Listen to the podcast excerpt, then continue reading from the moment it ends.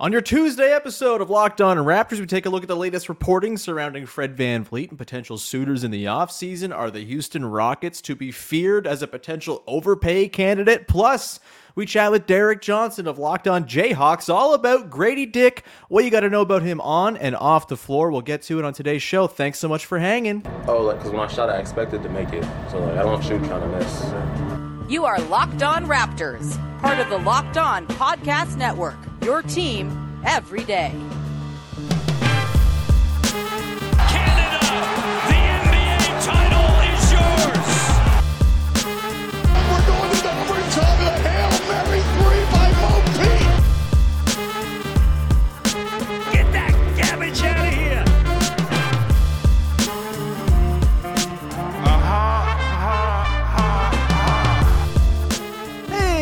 What's going on? And welcome to another episode of Locked On Raptors, part of the Locked On Podcast Network, your team every day. It is Tuesday, June the 27th. We are three days away from the start of free agency, and I'm your host, Sean Woodley. I've been covering the Toronto Raptors now for nine seasons on various platforms. You can find all my work over on Twitter at Woodley Sean. You can follow, subscribe to, rate, and review the podcast for free on your favorite podcast apps and on YouTube. For Stitcher listeners out there, it sounds like Stitcher is coming to an end, so move it over to a different podcast app of choice and leave a rating or a review there if you're one of the like 2% of people who listen on Stitcher. Either way, much appreciate all of you. Thanks as always to the everyday listeners of the podcast. If you are an everydayer, let us know in the comments. It's always nice to hear from you as well. And of course, the Locked On Raptors Discord is going strong. Almost 130 people in there hanging out, talking ball. It's great. It's friendly. It's a great time. Come hang out. Link is in the description. Jump on in, would ya? Okay, on today's show, I- am uh, feeling great. We just got back from playing pickup ball. I'm all sweaty. I'm hot. I feel like I'm very red on the, the screen. But either way, here to talk about a little bit of Fred VanVleet before we get into the uh, conversation I had with Derek Johnson of Locked On Jayhawks about Gradey Dick and what he brings to the table. How does he work as an off ball player? What are his upsides when it comes to other skill sets? How does he operate within poor spacing? He did very much that at Kansas could be very helpful for the Raptors if, you know, considering the success he had there. We get into all that, the defense, the off court stuff coming up in segments two and three. Off the top, though, it feels prudent to dive into the uh, the latest rumors, scuttlebutt. And, and look, I don't partake in a lot of the rumors. There are a few insiders who I really trust Jake Fisher, the People's Insider, Marc Stein, usually on stuff pretty quick and early, and, and seems to have a pretty good finger on the pulse of the league. If Zach Lowe's reporting stuff, if Brian Windhorst is reporting stuff, uh, you know, take it to heart. Also, you got to keep in mind there are rumors and subterfuge and agendas at play with all these rumors and reports that come out. So all we can do is pass along the latest information and try to re- read between the lines. Let's get into it here. For this is from Marc Stein's latest newsletter. You should go pay for the whole thing. It's very good, very awesome at this time of year to have. Uh, like two dispatches a day, it seems, on trade and scuttlebutt and all that good stuff. So, uh, highly recommend you go check out Marc Stein's newsletter. Either way, to quote a very small passage from his piece from last night, focusing on the Houston Rockets and the $61 million of cap space they have burning a hole in their pocket, uh, he noted two potential players as key targets for the Houston Rockets when free agency kicks off this Friday at 6 p.m., which of course is the first time any of these agents will be speaking with teams. Uh, it's how it rolls. But let's get to it here. Uh, the quote from Marc Stein. Quote, more and more the official start of free agency draws near on Friday at 6 p.m. League sources say they see Toronto's Fred VanVleet and Memphis's Dillon Brooks as the top of a Rockets wish list that is widely thought to be headlined by former Rockets All-Star James Harden. Amid a steady drumbeat of chatter over the past week or two that the Sixers have gained momentum in their quest to convince Harden at 33 to bypass the return to his adopted home of Houston and stick with the Sixers on a two or three year deal, there have been equally compelling signals that the Rockets will be strong contenders to sign both VanVleet and Brooks. Um, look, the Rockets, I've made a lot of fun of in the last few years because Tillman Fertitta is kind of a moron. Uh, they've built like one of the least sensible basketball teams of guys who don't really seem to know how to play basketball together. Uh, Fred VanVleet would be a pretty nice addition, an adult in the room, as it were, for a Rockets team that sorely, sorely need, needs one. I, I can see the argument here for the Houston Rockets going after Fred VanVleet. They should probably throw a lot of money at him. Um, the thing is, is that the place Fred VanVleet really wants to be? Does he want to go to this sort of rebuilding team full of children? We, you know, know that there was maybe a little bit of tension between Fred VanVleet and the young players, Scottie Barnes, uh, on this year's Raptors team.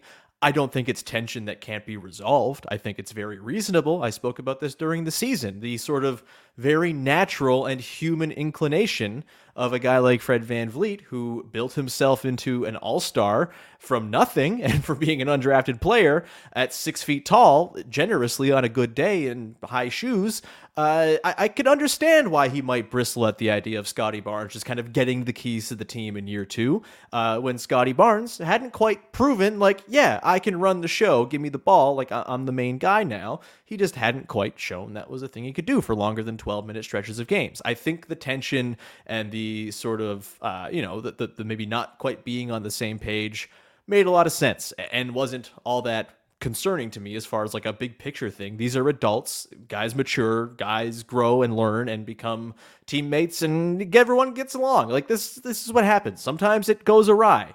I didn't get the sense this was so drastically bad. This was not Draymond Green and Jordan Poole as far as young and old guy beefs. Uh, this was not even a beef, I would say. Just typical human nature stuff. Anyway, would Fred VanVleet want to go and be part of that sort of young scene? Would he rather just stick with the Raptors, which is, you know, Jake Fisher reported last week on the Raptors show that there's still mutual interest between both sides. And we know the Raptors are going to be incentivized to keep Fred VanVleet because the problem is if he leaves for nothing in free agency, I don't really see what the backup plan is for the Raptors. They have the mid level exception to work with.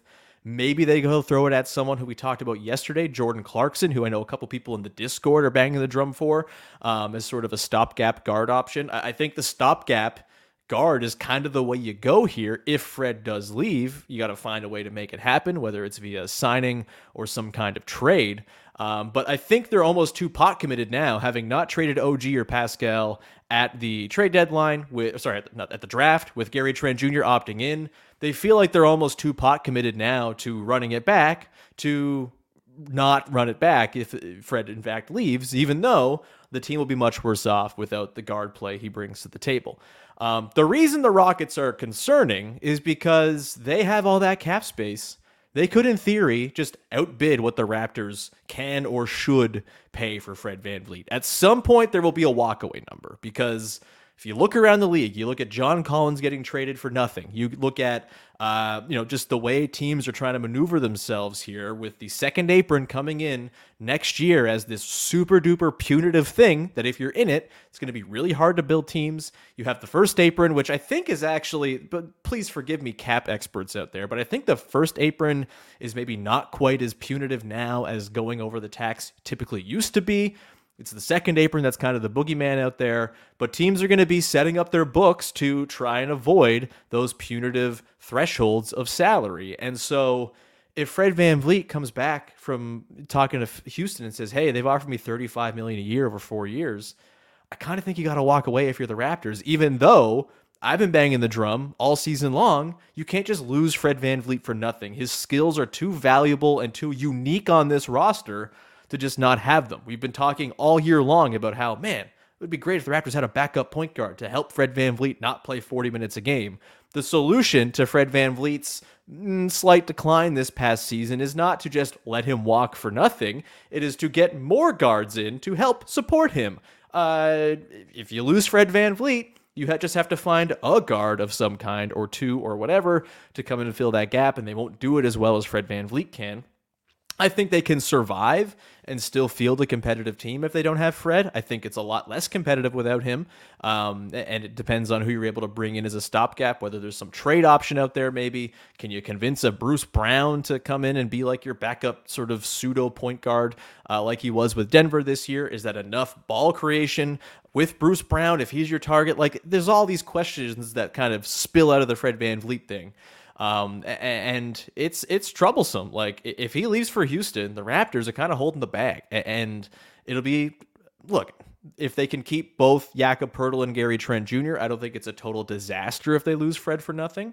The sort of financial savings down the line will have some inherent value to the Raptors in the way they set up their books, but the team next year will be worse and be less equipped to go and perform and kind of, you know, make good on the promise we all thought this roster had talent wise a year ago. If you don't have Fred VanVleet, things get a lot more difficult and the accelerator is put on hopefully Scottie Barnes can become a point guard all like overnight. I, I think that's ambitious and, and, not maybe what you want as far as ideal developmental tracks for Scottie, who can impact the game in so many ways beyond just being your point guard and table setter. Um, but yeah, that that Houston thing, it's concerning. I would still bet that the Raptors end up with Fred VanVleet. I, I would still bet that um, you know he's going to come back on a pretty reasonable deal. But the Houston sort of albatross contract offer does hang out there as a possibility. And if that happens, then it's trouble. There's also the possibility that all the clutch is just leaking to the reporters that oh the Houston Rockets are going to go crazy for Fred to try to milk more money out of the Raptors. These are all possibilities. This is all how it works. But uh, just wanted to have a little dispatch on the latest from Fred from Marc Stein and uh, kind of set up the stakes of what's at play here for the Raptors. There is a lot at stake when it comes to the Fred Van VanVleet situation as they start drilling on the floor beneath me.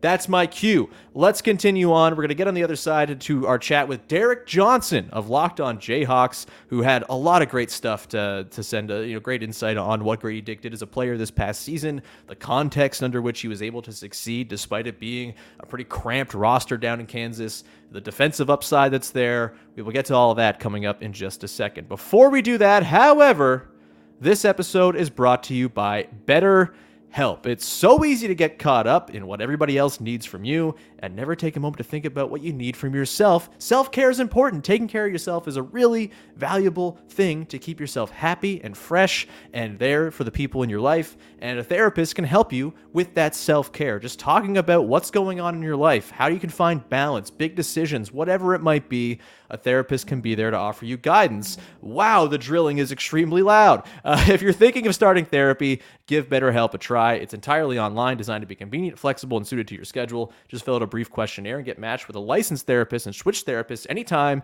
for no additional charge. Find more balance with BetterHelp. Go check them out right now. Visit betterhelp.com slash locked on NBA today for 10% off your first month. That's betterhelp.com, H E L P slash locked on NBA. Go check them out for 10% off with BetterHelp. All right, let's get to it. My chat with Derek Johnson of Locked On Jayhawks, who was awesome. Let's get to it, baby. All right, joining me now on Locked On Raptors is the wonderful Derek Johnson, the host of the Locked On Jayhawks podcast, a man who knows a little about the man the Toronto Raptors drafted last week, Gradey Dick, with the 13th overall pick. Derek, thanks so much for being here to give us a little intel on Gradey Dick. Yeah, absolutely. Glad to be here. I, I wish I would have found something uh, more fitting in my wardrobe to kind of follow Gradey Dick, but uh, I'll do what I can. Do you have anything with uh, that's bedazzled? This is an important question.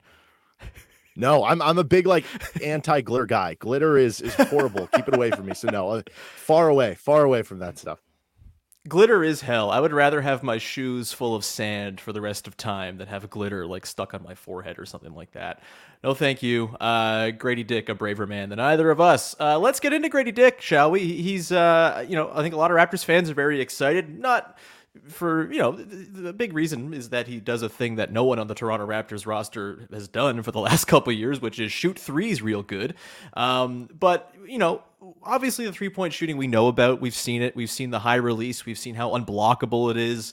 We've seen that you know forty percent in college. The, the the off the bounce stuff, the one two dribble pull ups are like over fifty percent he's got the shooting to him, but I think there's, you know, sometimes these perceptions of guys that they're just shooters. And I don't think that's the case with Gradey Dick. I don't think he'd be a lottery pick if that were the case. But for those who are maybe uninitiated, can you kind of fill people in on what is Gradey Dick all about as a basketball player outside of obviously the excellent three point shooting? Yeah, because the three point shooting starts it off. I mean, there were stories from last offseason before we even saw him play his first game about um, Brandon Rush and you know some former pro players, Mario Chalmers and stuff coming back and scrimmaging the team, and how they were talking about how it was this uh, perfect, unblockable three point shot, and obviously ended up having that translate into the season. But yeah, you're right. There there is more there. Um, certainly, the big question for I think his NBA career is just going to be the defensive side of the ball. But mm-hmm. uh, when you look at the offensive side of the ball, uh, there is a really good ability at crashing the offensive glass. And he doesn't do it all the time. We'll see how much he does it in the NBA because Uh, I think even more so in the NBA than college, you see the emphasis on just getting back on, on transition defense as opposed to really crashing the glass. But uh, he won KU some close games with a few possessions where he just crashed the offensive glass at timely manners and was able to go up with his, you know, six seven, six foot eight frame and got kind of a good vertical to him and, and get an offensive rebound that led to a critical play in a game that KU might have won by a point or two uh, in the second half. Uh, good at crashing the offensive glass, uh, good in transition play because of his ability to either stretch out and hit the three, or he does have some hops to him, right? He's not just, you know, Kyle Korver type shooter who mm-hmm. offensively you're not really going to get like a dunk package out of. Like, no, he will go up and, and try to dunk on a guy. He'll get out in transition, he'll catch a lob, he'll throw down a lob in that regard. Um, we didn't see a ton from maybe his driving or his his mid-range game, but in the limited stuff we did see, like you saw some ability there. There was, a, I think, a Baylor game where you did see a little bit more of his driving ability in Waco, where you did see him at times, whether it was off a cut, uh, maybe you know hit like a reverse layup or or hit a fancy layup that you le- at least saw some potential there. But yeah really offensively it's it's you look at the two main things it's the shooting and it's the cutting. Taking advantage mm-hmm. of the spacing and the gravity that he brings to the offense shooting the ball and knowing the ability to cut off of that. I mean he, he was really good cutting off the basketball and so i would think in a perfect scenario like what toronto has like you know, if, if you're going inside with Pascal Siakam or uh, with Scottie Barnes or, or something like that should be able to read well off of that and either space the floor or cut off the basketball, things that he did really well uh, in his time at Kansas. I, I, think he's still working on moving without the basketball, but most 18, 19 year olds are hmm. doing just that. But honestly, he was probably more progressed in that area than a lot of kids his age. That's exciting because like the Raptors have this sort of clunky, weird team where they're three, four, five. There's not a whole lot of shooting out of it. There's a lot of passing out of it, and there's a lot of scoring chops there. And having just someone as a release valve to kind of play off those guys. I mean, the number of times we've seen Pascal Siakam in the last two, three seasons just drive into a wall of four guys just because they're not worried about anyone's spacing has uh, has been a problem. And so it's music to my ears to hear a guy kind of have that off ball gravity. It, you know I'm fascinated by him as like a connective piece because, like, look, there are a lot of guys on the Raptors who are going to have the ball in their hands. We'll see about Fred Van VanVleet. We talked about him in the first segment of the show. Um, you know, whether he's back or not, this is still going to be a team that's going to have other guys with the ball in their hands, whether it's Pascal Siakam, whether it's Scottie Barnes, whether they bring in some other replacement point guard for Fred Van VanVleet, or if it's Fred Van VanVleet just on his own. Uh, and I think a big part of what went wrong for the lap ra- wrong for the Raptors, the Raptors last year. L- look at me speaking words professionally for a living. Um, you know, it, it's just there was no connectivity between any of the fulcrums of their offense. It was very just sort of disparate and ISO here, size of a mismatch here. What does Gradey Dick offer as like a connective piece who can not only finish off plays when it swings to him, but can he make that extra pass? Can he make something really, you know happen on the on the bounce? Like, what's his sort of ability to keep a possession alive if he's not firing one up? Yeah, he absolutely is an unselfish player. There were actually times last year where uh, there were KU fans wanting him to shoot it even more, wanting him to take right. even more, you know, 25, 30 footers to continue to add more gravity to the court. Uh, he has no problem doing that. He's not somebody who's just like a shot chucker. He wants to take efficient shots. He wants to play efficient basketball for your team in that team setting. Uh, very much a team player in that regard. I, I think he's perfect to be that connective piece. Um, I think what the Raptors were 28th out of 30 teams in in three point shooting last year. So that was obviously mm-hmm. a struggle for them uh, a year ago with all those, you know, players where, where it seems like the the the prototype player is is an oversized player who who's really good. Like Scottie Barnes being, you know, whatever he is, six foot nine point guard is is incredible. But yeah, it does lead to you having uh, more need for that shooting, and I think he's kind of perfect there, while also profiling into being, you know, if he's going to be playing shooting guard at like six foot eight or, or whatever, like that's good size there. So, uh, yeah, he profiles really well at being that connective piece because of his ability to cut without the basketball. He he kind of learns how to play without doing just that. And when you look at mm-hmm. specifically when he was at Kansas, you know, Jalen Wilson was the primary uh, option for the offense. Uh, first team All American for for KU. And you look at Dajuan Harris, he was their their really good college point guard. You know, not somebody who's who's being seen as like an NBA guy, but a good college point guard. The ball was mostly in the hands of Dajuan Harris and Jalen Wilson at, at most times. So Gradey Dick, even in his experience in college in Lawrence, had to figure out a way to get open without the ball. He had to cut. He had to work in transition. He had to work off screens. He he had to be kind of that connective piece even at KU. And probably, I mean, at the end of the day, he ends up second in scoring on KU. That would obviously not be what you're expecting to happen with the Raptors, but you saw some of those traits that you need to be a good connective piece in the NBA that I think will allow him to do just that, uh, whether it's in year one or, or down the road with the Raptors. What was the spacing context that he was playing in at Kansas? Obviously, college it's a little bit more cramped than the NBA just because of the floor dimensions, just because there are less guys who are dead eye three point shooters. I'm assuming Gradey Dick was like the best shooter on any floor he walked into last season, but you know trying to compare and contrast, you know, was he able to succeed despite poor spacing at Kansas? Were they more of a spaced out team, so they gave him all that extra room to run around and you know cause more havoc? Uh, what was the sort of the geometry of the floor most of the time when he was on the floor for Kansas this past year?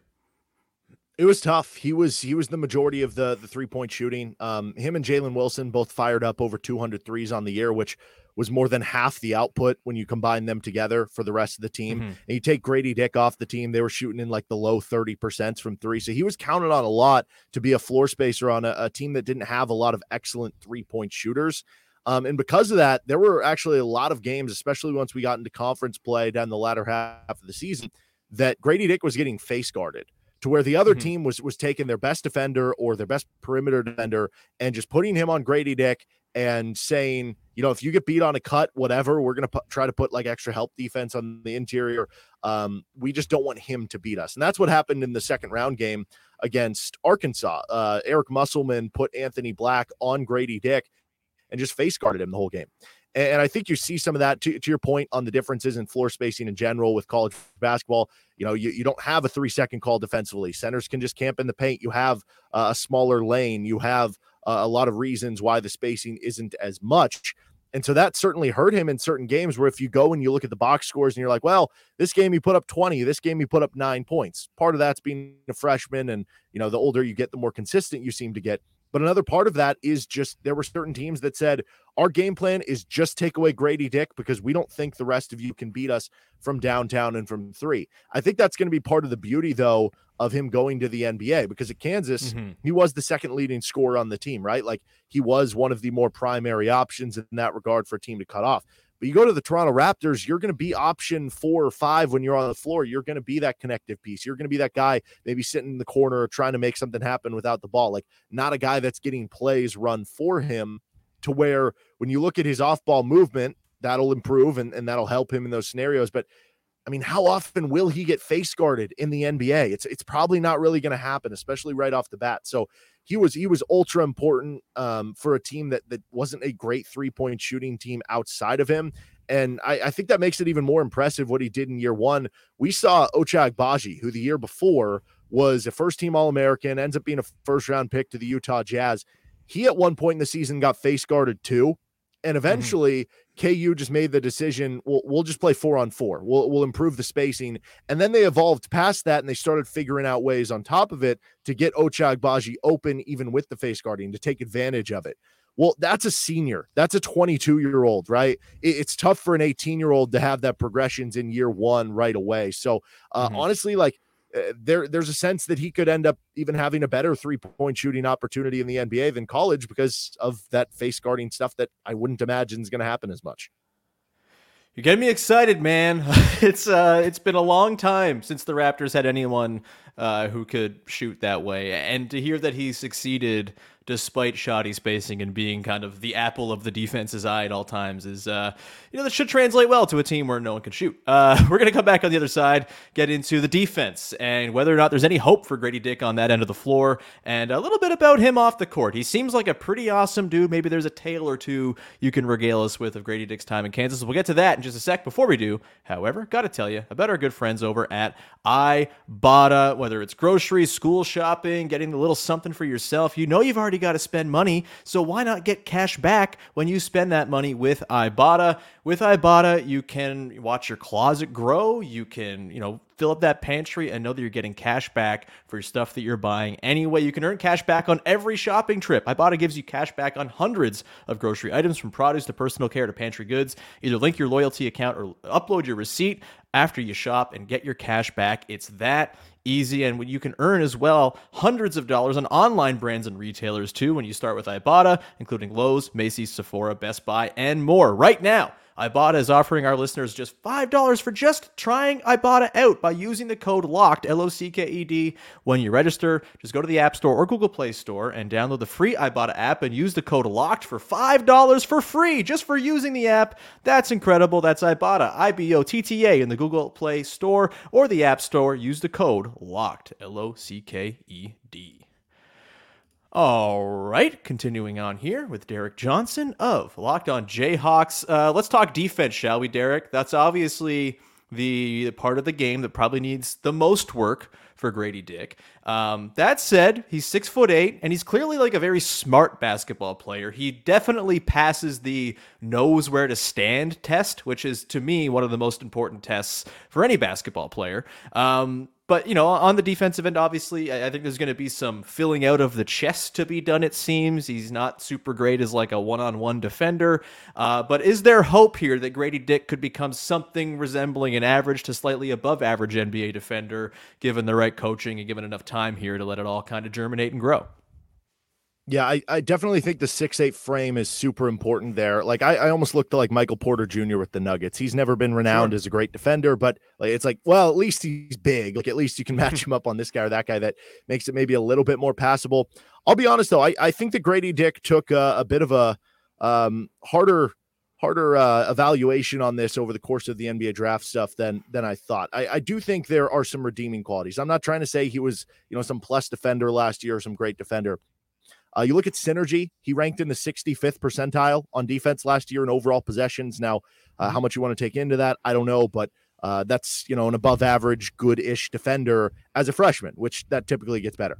The biggest thing for me, and this is a big thing for for Bill Self, the coach of Kansas, and, and how things go.